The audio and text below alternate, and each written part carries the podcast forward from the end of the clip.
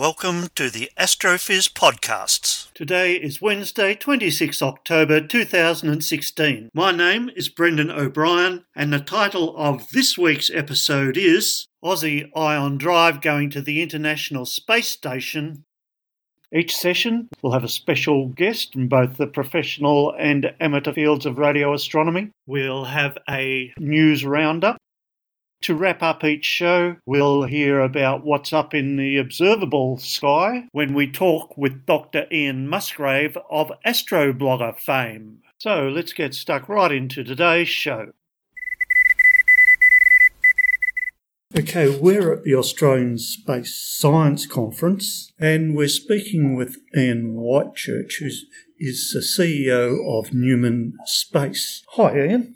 G'day. I work with Paddy Neumann, who is currently enjoying the conference over in Guadalajara, Mexico. Ah, right. Yeah, very good. And now tell us, before we get into your ion drive, can you tell us a little bit about how you started getting interested in science in the first place? I have loved space since I was a kid. Yep. Uh, when I was 13 or 14 years old, I was building pretend starships. I was following the news. I remember the space shuttle. I remember wanting humanity to go into space. And so when my mate, Paddy Neumann, invented his space drive, I figured I should do what I could to help him. Okay, tell us a little about this space drive. It's an ion drive, is it? Yep. Well, how does it work in general terms?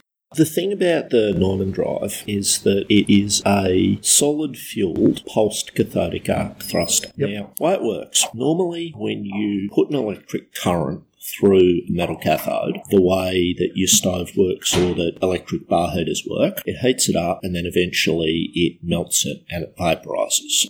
However, it turns out if you do this in a hard vacuum, equivalent to about 100 kilometers up from Earth's surface into like space, and you put the current at fairly insane amounts of amps for a very short amount of time, about two and a half thousand amps for about 200 millionths of a second, right. then rather than the material heating up, melting, vaporizing, it jumps straight to ionization. Yep. And some of the cathode material gets the heck out of Dodge at tens to hundreds of kilometres a second in thrust. This is an extremely highly efficient ion engine. The best fuel we've found is magnesium. Paddy's recent article in Applied Physics Letters, a peer reviewed physics journal, had us stating that the drive will do 11,000 seconds of specific impulse. Specific impulse is miles per gallon for spaceships. Doesn't say anything about how fast you'll get that acceleration. It just says about how far you'll be able to get. That's about three times as good as the best competing electric system in operation. It's about 10 times as good as you get out of a chemical rocket. So you've been working obviously theoretically and experimentally. How long before we see a prototype? We're going to be sending one up to the International Space Station late 2018. Awesome. Fantastic. Well, what a coup. Yes, and I'm just looking at the paperwork that confirms that. That's wonderful news. I'm sure we're going to see this breaking in the mainstream press in the very near future, but you heard it first on Astrophiz. So the thing about the drive is because it works on solid metal fuel, it should also be a lot easier to refuel than if you're dealing with gas or liquid fuels in microgravity. Right. The fuel rod is a cathode, and as it's used up, it is sacrificed. Yep. But we know about that. What you won't have to deal with things like is keeping your liquid oxygen cold enough yep. that it doesn't boil off into space, making sure your hydrazine doesn't escape Oops. while you're trying to refill your fuel tank. Yep. Making sure that the pressure is kept correct so that none of the gas escapes through a small crack in your fuel tank. Yeah, so it's a solid state drive. Yeah. Awesome. Now, the other point about it is that although it really likes magnesium, and there's a couple of other materials such as molybdenum that are pretty good for various purposes. If it's solid and conductive or semiconductive, we can use it. Carbon is a fairly good fuel. Yeah. The other thing is that space junk is made out of titanium, magnesium, aluminium, solid, metallic, conductive fuels. One of the things that we hope the drive will be able to do is turn space junk.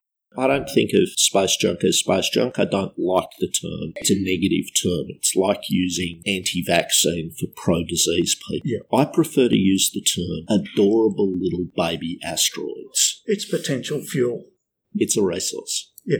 And it's free. No. No, uh, under the uh, Outer Space Treaty, everything still belongs to the person who launched it from space. So just because the US isn't currently using some Delta 5 booster doesn't mean someone can put out a black flag with a red hourglass on it and just yar it. That is still the property of the United States. Okay. The United States might choose to sell it to you, Yeah. but it won't necessarily be free. You'll have to talk the owner out of letting you do it. Uh, my company has strict policies against space piracy. So, what's not to love? It's beautiful. Fantastic. Thank you very much, Ian Whitechurch. We're going to be hearing a lot more from Neumann Space.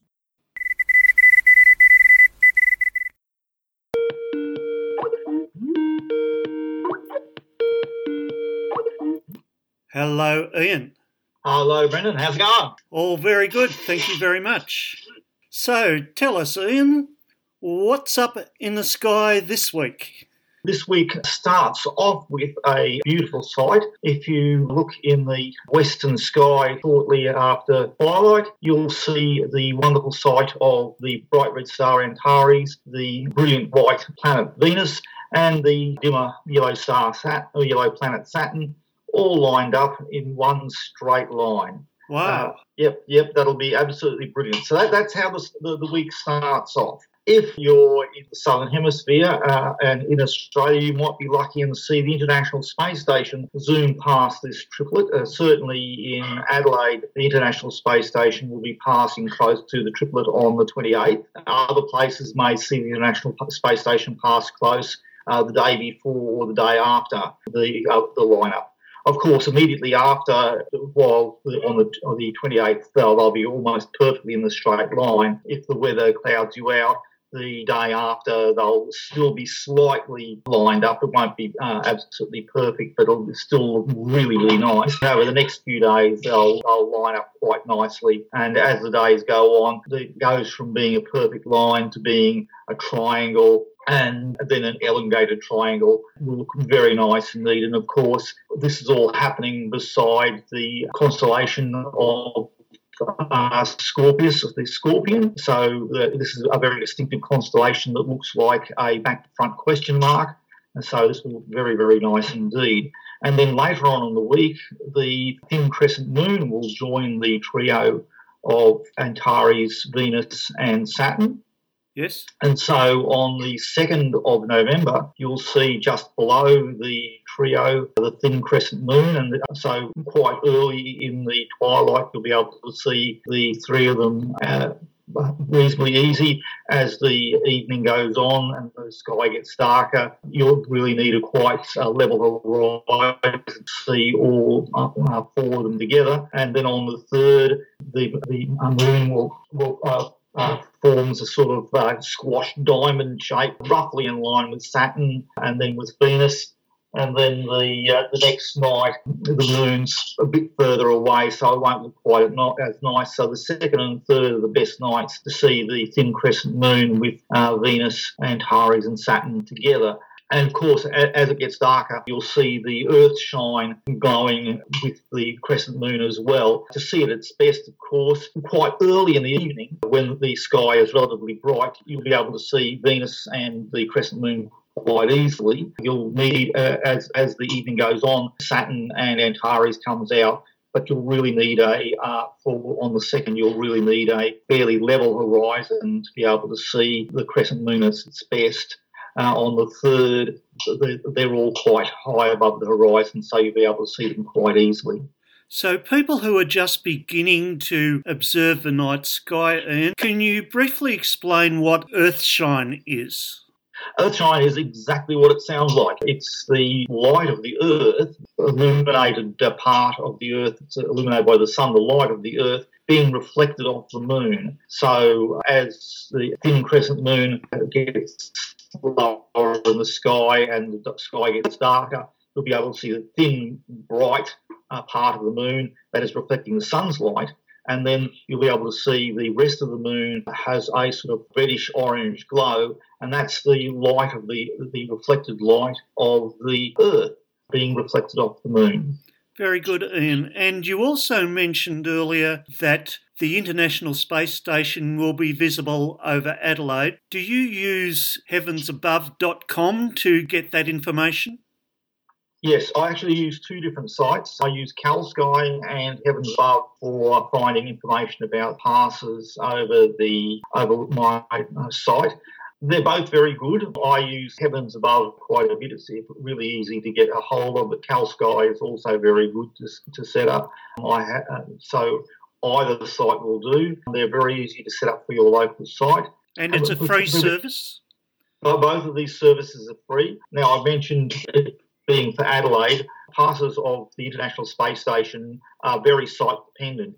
So for um, Southern Australia, it's very likely that you'll see the International Space Station coming close to the TRIO on or about a similar time. Yes. But as you go as you go further up Australia, it's likely that you'll find different times for the International Space Station, and it may not necessarily pass close. So you've really got to look to uh, look up uh, a site such as Heavens Above or CalSky to see whether or not the International Space Station will come close. I mean, it might with the if you uh, look at the site, you may even find that the international may come uh, between the Saturn and Venus from some locations in Australia. So you may even see a, a lot better vision than uh, what I've described. And some places, sadly, may see nothing at all. So it's it's really important to look up at uh, uh, your site with Heavens Above, you've got to go there and actually look yourself. With CalSky, they will they have a service where they'll actually email you any close approaches. I also use a service of their site which will tell me if the International Space Station is going to cross over the face of the moon or over the face of the sun. so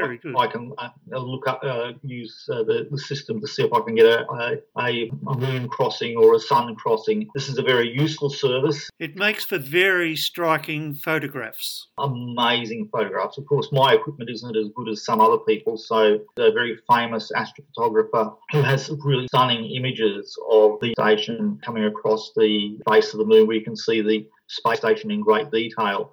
And if anyone's also interested, the Chinese space station is on Heavens Above, I know, probably on CalSky as well. It's very easy to find out if the Tiangong 2 is going overhead. Yes, it is indeed. Uh, Tiangong 2 isn't as bright as the International Space Station. The International Space Station is very bright, and with a good pass, it's brighter than Venus and very easy to pick up, whereas Tiangong 2 is sometimes only about as bright as Sirius. For our Northern Hemisphere listeners, they might be interested in, in having a look. And having two space stations in the sky gives you double the opportunity to see a human occupied spacecraft, two taikonauts in the Tiangong 2 at the moment, and uh, Chinese uh, taikonauts uh, previously have not been quite as accessible as the astronauts on the International Space Station. But uh, it looks like China's uh, trying to make an effort to be a, a bit more accessible uh, than, than previously. So we'll see how that goes over the coming weeks.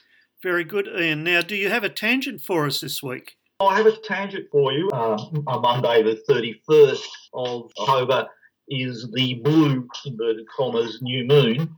Um, uh, it, uh, to remind people, uh, in the modern era, we call blue moons the second um, moon, or so we use blue moons for full moons to be the second full moon occurring in the month. This is actually different to what the historically blue moons were, but now, since sky and telescope uh, changed the usage in the uh, 1950s, I believe it was. We now use uh, a blue moon is the second uh, full uh, moon in the month. Yep. But uh, every other phase of the moon uh, can have have two phases of the moon in the month. So we've got this month we've got two new moons in the month, and so on on, on October the 31st we have a second um, uh, new moon in the month. This is the blue new moon. Um, but 2007 10 is uh, a, a trans Neptunian object. It's the third largest dwarf planet after Pluto and Eris. Yep. Uh, it's big. It's bigger than Makemake or Haumea. For those people actually know how to pronounce those names, I apologise. And it now means that Sedna is the only dwarf planet that is not known to have a moon. Virtually every uh, every other object that is big enough to be called a dwarf planet has a moon. So Makemake has moons. Haumea has moons. Eris has moons. So Sedna is the odd one out. Haumea has two moons with the names uh, Hi'iaka and uh, Namakaya. Eris has Dysnomia. Makemake has. So, what makes Sedna different? Uh, Sedna is, is a really um, interesting trans Neptunian planet or dwarf planet, vaguely football shaped compared to the other trans Neptunian objects. It, uh, it has a really bizarre orbit where it really extended. And, and it's the orbit of Sedna is, in fact, one of the reasons why they believe that there is a, a ninth planet. Well, I did see one prediction, Ian, where someone's predicting there's so many people hunting for Planet 9 at the moment that they believe they're going to find it in the next 15 months. Uh, I, I've seen that prediction. I've uh, seen uh, another prediction saying that it might be as soon as five months away.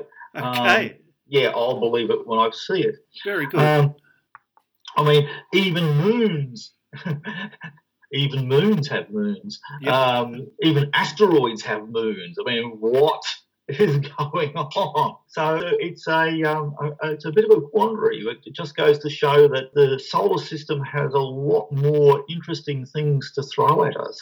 And the universe is bigger than we thought, too. I saw the recent discovery that we're now counting the galaxies that we've got at about 2 trillion. Yes, we, we appear to have uh, 10 times more galaxies than we thought we had already.